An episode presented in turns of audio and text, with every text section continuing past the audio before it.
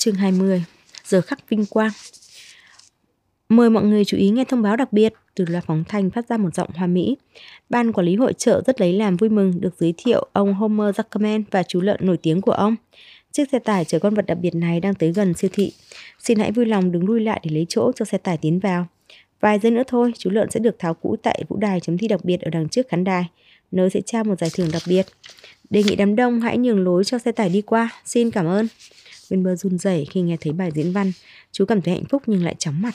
Chiếc xe tải từ từ lăn vào với tốc độ rất chậm. Đám đông xuống xít quanh nó và ông Audible phải lái rất thận trọng để khỏi chẹt phải ai. Cuối cùng ông đã đến được khán đài của ban giám khảo. Avery nhảy ra và hạ cửa sau xuống. Em sợ chết lên được, bà Zuckerman thì thào. Hàng trăm người đang nhìn vào chúng ta. Hăng hái lên nào, bà Audible động viên. Đây là chuyện vui mà. Xin hãy tháo chú lợn của ông ra khỏi cũi, La Phóng Thành nói. Giờ thì tất cả cùng nhau hỡi các chàng trai, ông Zuckerman nói. Mấy người đàn ông từ trong đám đông bước ra để đỡ một tay nâng chiếc cũi. Avery là người rất giúp việc bận rộn nhất trong tất cả. Nhét áo sơ mi vào trong quần, Avery, bà Zuckerman kêu lên và siết chặt thắt lưng lại. Quần cháu đang tụt xuống đấy.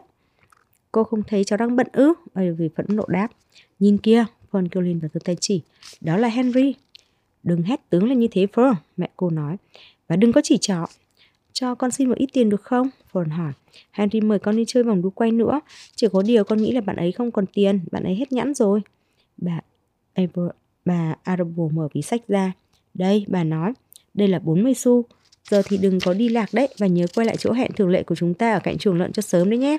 Phờ lao đi chui vào luồn lách qua đám đông tìm Henry. Hiện giờ chú lợn nhà Zuckerman đang được đi đi ra khỏi cũi là phòng thành lại oang oang. Mời mọi người chờ nghe thông báo. Sam Breton co người lại rồi đúng rơm ở đáy cũi. Thật là lắm chuyện, gã trượt lẩm bẩm, cứ nhặng dị cả lên chẳng vì cái gì cả. Ở phía trên chuồng lợn, Charlotte một mình làm lặng lẽ nghỉ ngơi. Hai chân trước của cô ôm lấy bọc trứng. Charlotte nghe thấy tất cả mọi điều nói trên loa phóng thanh. Những lời nói mang lại cho cô can đảm. Đây là giờ khắc vinh quang của cô. Khi Wilbur vừa ra khỏi cũi, đám đông vỗ tay và ra hò cổ vũ. Ông Zuckerman ngả mũ ra và cúi chào. Là vì rút chiếc mù sa to tướng trong túi áo ra và lau mồ hôi sau gáy. Avery quỳ xuống đất bên cạnh Winber vút ve chú lợn và vinh vang. Bà Zuckerman và Arbo đứng lên bậc đứng trên bậc lên xuống của xe tải. Thưa các quý bà và quý ông, Loạt Phóng Thanh nói, giờ đây chúng tôi xin giới thiệu chú lợn ưu tú của ông Homer Zuckerman. Tên tuổi của chú lợn vô song này đã loan truyền từ những nẻo xa xôi trên trái đất, thu hút rất nhiều khách du lịch đến với bang của chúng ta. Nhiều người trong số các bạn sẽ nhớ lại cái ngày không bao giờ quên vào mùa hè vừa rồi khi chữ viết xuất hiện một cách bí hiểm trên chiếc mạng nhện ở sân kho nhà Zuckerman, lôi cuốn sự chú ý của mọi cá nhân và tổ chức về sự kiện chú lợn này hoàn toàn khác thường. Phép màu này đã chưa hề được lý giải đầy đủ, dù rằng các nhà khoa học đã đến thăm chuồng lợn nhà Zuckerman để nghiên cứu và quan sát hiện tượng lạ đó. Rốt cuộc chúng ta chỉ hiểu đại khái rằng chúng ta đang đối phó với những sức mạnh siêu nhiên và tất cả chúng ta lên lấy làm tự hào và biết ơn như những lời của chiếc mạng nhện đã nói. Thưa các quý bà và quý ông, đây là chú lợn rất hay. quyền bờ đỏ bừng mặt, chú đứng bất động và cố trông sao cho bảnh bao hết sức. Chú lợn cự phách này, loà phóng thành tiếp tục, thực sự cực kỳ xuất sắc, hãy nhìn chú ta mà xem, thưa các quý bà và quý ông. Xin lưu ý đến độ mềm mại và sắc phục màu trắng của chiếc áo lông, hãy quan sát lớp da sạch không một vết bẩn, cái ánh hồng tươi khỏe ở tai và mõm. Đó là do nước sữa, bà Ariba Aribo thì thào với bà Zuckerman. Xin hãy lưu ý đến vẻ đẹp rực sáng tổng thể của chú lợn này. Rồi xin hãy nhớ lại cái ngày mà hai chữ tỏa sáng xuất hiện rành rành trên chiếc mạng. Chữ viết kỳ bí này từ đâu mà đến? Không phải từ nhện, chúng ta có thể tin chắc về điều đó. Loài nhện rất tinh khôn trong việc trang tên dệt mạng, nhưng khỏi phải nói rằng nhện không phải không thể nào viết được.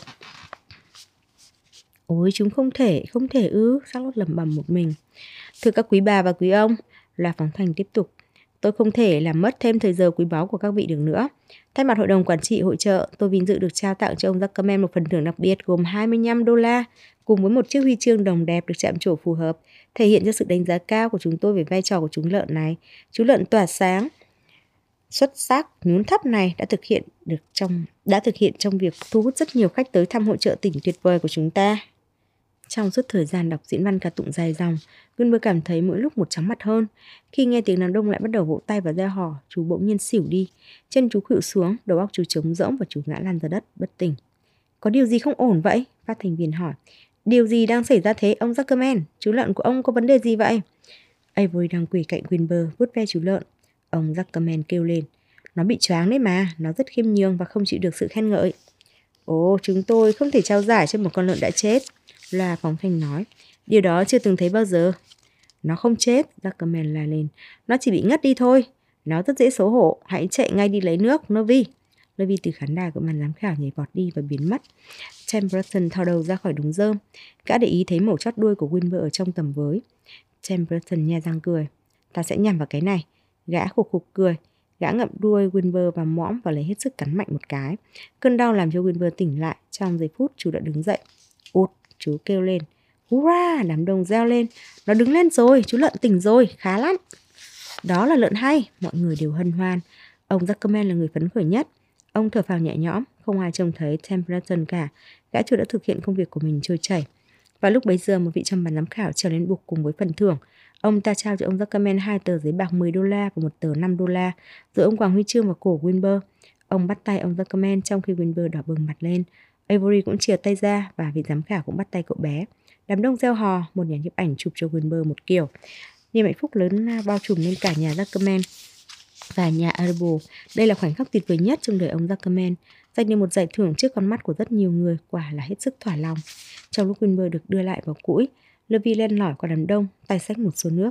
Mắt anh ta có ánh hoang mang. Không chần chừ lên một giây, anh ta hát nước vào người Wilbur. Vì bị kích động, anh ta đã hát trượt và nước bắn tung tóe lên khắp người ông Zuckerman và Avery. Họ ướt sũng. Lạy chúa, ông Zuckerman gầm lên. Toàn thân ông ướt sũng. Điều gì làm cho anh bị khó ở vậy hả Levi? Chẳng nhẽ anh không thấy rằng chú lợn ổn rồi ư? Ông đòi có nước mà, Levi ngoan ngoãn đáp.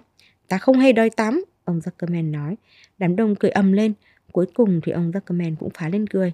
Và tất nhiên khi thấy mình ướt sũng, Avery thật bị phấn khích và ngay lập tức cậu bé bắt đầu hành động như một anh hề. Cậu bé làm như mình đang đi tắm.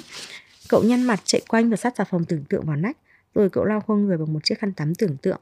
Avery chấm dứt ngay, mẹ cậu bé kêu lên. Ngừng ngay cái trò phô diễn ấy đi. Nhưng đám đông lại khoái điều đó. Avery chẳng nghe thấy gì ngoài tiếng vỗ tay tán thưởng. Cậu bé thích làm một gã hề ở trên bục trước khán đài và được tất cả mọi người chăm chú nhìn.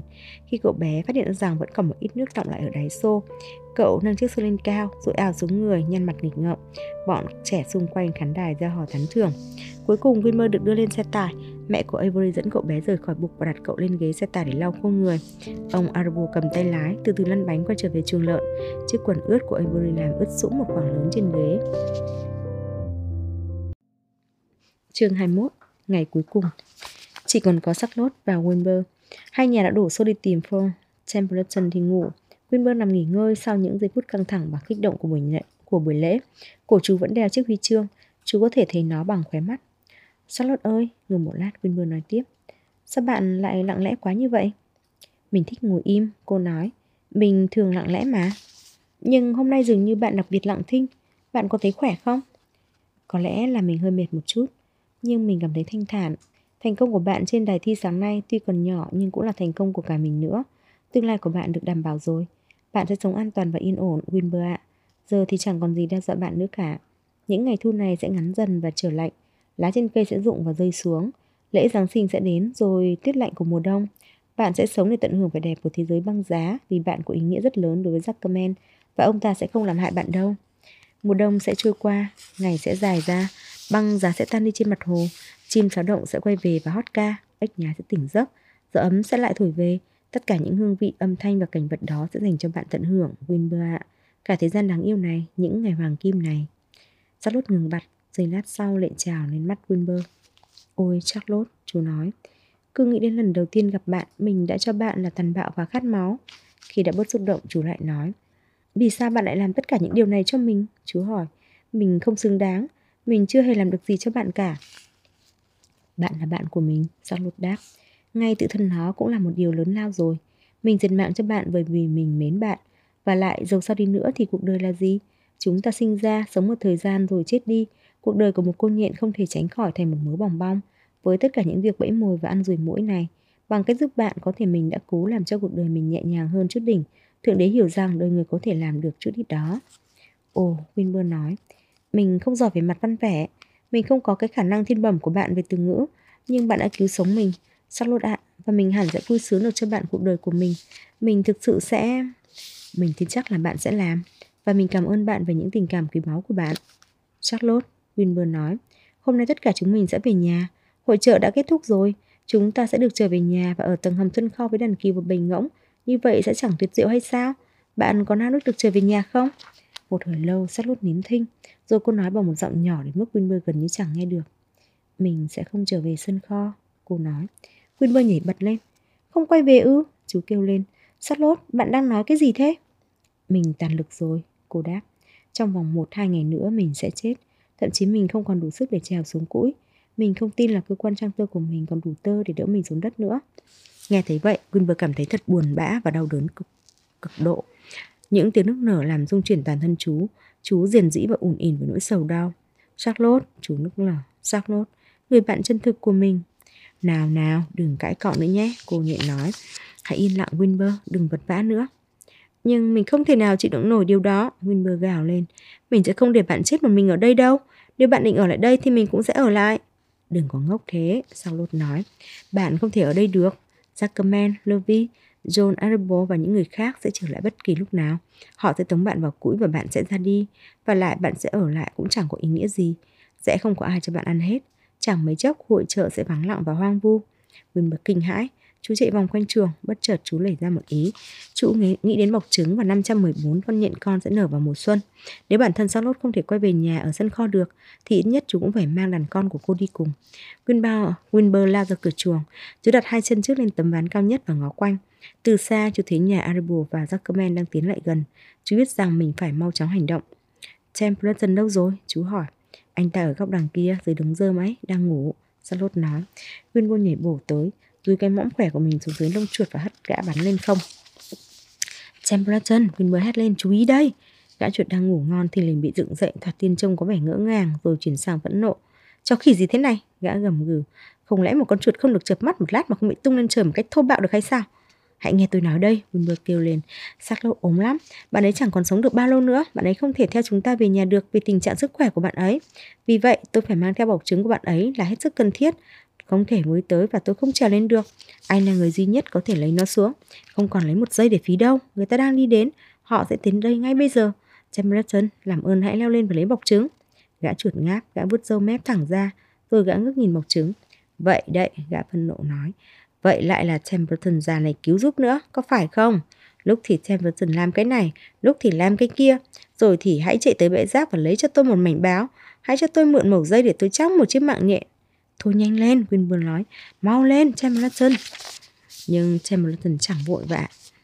Gã bắt đầu nhại lại tiếng của Winburn. Vậy thì mau lên, Chamberlain, có phải không? Gã nói. Ô hô, và ta muốn biết sự biết ơn nào ta đã từng được nhận vì những việc làm đó. Không bao giờ có một lời tử tế nào cho Chamberlain ra này. Chỉ những nhận xét cạnh khóe, châm biếm và nhạ bám mà thôi. Không bao giờ có một lời tử tế cho một con chuột cả. Templeton, Winber tuyệt vọng nói. Nếu anh không thôi nói và bắt tay vào việc thì tất cả sẽ mất hết và tôi sẽ chết vì tan nát cõi lòng. Xin hãy trèo lên đi. Templeton lại nằm lăn ra đống rơm. Hắn bắt chân trước ra sau gáy và bắt chéo cẳng lại một cách biếng nhác trong tư thế hoàn toàn nghỉ ngơi. Chết vì tan lát cõi lòng. Gã cười nhạo. Thật cảm động làm sao. Ui chà chà. Ta nhận thấy rằng ta luôn luôn là người chúng mày tìm đến khi gặp rắc rối. Nhưng ta chưa từng bao giờ nghe thấy trái tim ai tàn nát vì ta cả.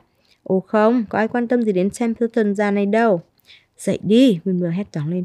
Đừng hành động như một đứa trẻ hư nữa. Templeton nhe răng cười và lặng im. Ai đã đi tới bãi rác hết lượt này đến lượt khác? Gã hỏi. Sao nào? Đó là Templeton già này. Ai đã cứu mạng Charlotte bằng cách nhờ quả trứng ngỗng thối xua đuổi thằng bé nhà Arbo đi nào? Chào ôi, ta tin rằng đó cũng là Templeton già này. Ai đã cắn đuôi và làm cho chúng mày tỉnh lại hồi sáng nay sau khi chúng mày ngất xỉu trước đám đông? Chính là Templeton già này. Có bao giờ chúng mày nảy ra ý nghĩ là ta đã chán ngấy phải chạy việc vặt và giúp đỡ chứ nhỉ? Dầu sao đi nữa thì chúng mày nghĩ ta là gì? Một gã chuột làm mọi thứ ư? Wilmer tuyệt vọng. Mọi người đang đến và gã chuột không đáp ứng yêu cầu của chú. Bỗng chú chợt nhớ đến thói háo ăn của Templeton. Templeton, chú nói, tôi hứa với anh một lời hứa trang trọng. Anh hãy lấy bọc trứng của Charlotte cho tôi và từ giờ trở đi khi Lovin mang càm cho tôi, tôi sẽ để anh ăn trước. Tôi sẽ để anh chọn mọi thức ăn trong máng và sẽ không động đến một miếng nào cho tới khi anh ăn xong. Gã chuột đứng dậy. Cậu có ý như vậy à? Gã nói. Tôi hứa, tôi xin thề. Được rồi, thỏa thuận thế, gã chuột nói. Gã chạy đến sân tường và bắt đầu trèo lên. Bụng gã vẫn còn căng phòng vì bữa ngốn đêm qua. Vừa diên dỉ và phàn nàn, gã từ từ đu lên trần. Gã bỏ dọc cho đến khi tới bọc trứng.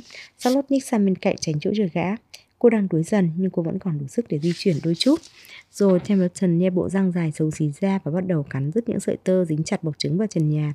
Wilbur đứng dưới rõ nhìn. Cực kỳ cẩn thận nhé, chú nói. Tôi không muốn dù chỉ một quả trứng trong số đó bị hại đâu. Ai à, ngây tư dính chặt trong miệng này, gã chuột phàn nàn. Nó còn dính chặt hơn cả kẹo kéo đấy.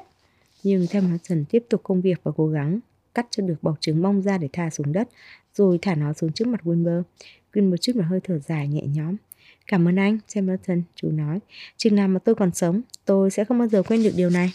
Ta cũng vậy, gái chuột xỉa răng và nói. Ta có cảm giác như thể ta ăn cả một cuộn chỉ ấy. Nào, về nhà thôi. Templeton bò vào cũi và vùi mình xuống dưới đống rơm. Gã trốn vừa kịp thời. Levi, John, Arable và ông Zuckerman đến đúng lúc. Theo sau là bà Arable và bà Zuckerman, Avery và Burn và Fern. Winber đã quyết định làm xong công việc chú sẽ mang bọc trứng đi như thế nào. Chỉ có mỗi một cách có thể được. Chú thận trọng ngậm cái bọc vào mõm và giữ nó trên đầu lưỡi. Chú nhớ điều mà Charlotte đã bảo với chú, rằng bọc trứng rất dai và không thấm nước. Chú cảm thấy nó hơi buồn buồn trong lưỡi và làm chú chảy nước miếng. Và tất nhiên là chú không thể nói gì được. Nhưng khi chú bắt đầu bị đẩy vào cũi, chú ngước nhìn Charlotte và châm chớp mắt với cô. Cô hiểu rằng chú đang nói lời từ biệt bằng cách duy nhất có thể và cô biết rằng lũ con của mình sẽ được an toàn. Xin từ biệt, cô thì đào. Rồi cô thu hết sức lực vẫy chú bằng một chân trước. Cô không bao giờ cử động được nữa. Ngày hôm sau, khi vòng đu quay được tháo rỡ ra, bình ngựa đua bị tống lên các xe tải, những người làm trò vui đóng gói hành lý và của họ và lái những chiếc xe móc đi thì Charlotte chết. Chẳng mấy chốc khu chợ trở nên hoang vắng. Khu chuồng và các dãy nhà trống trơn, hưu quạnh, sân bãi ngổn ngang vỏ chai và rác rưởi. Không một ai trong số hàng trăm người đã đến thăm hội chợ biết rằng một cô nhện sáng đã đóng vai trò quan trọng nhất trong tất thảy. Khi cô chết, không có ai bên cạnh cô.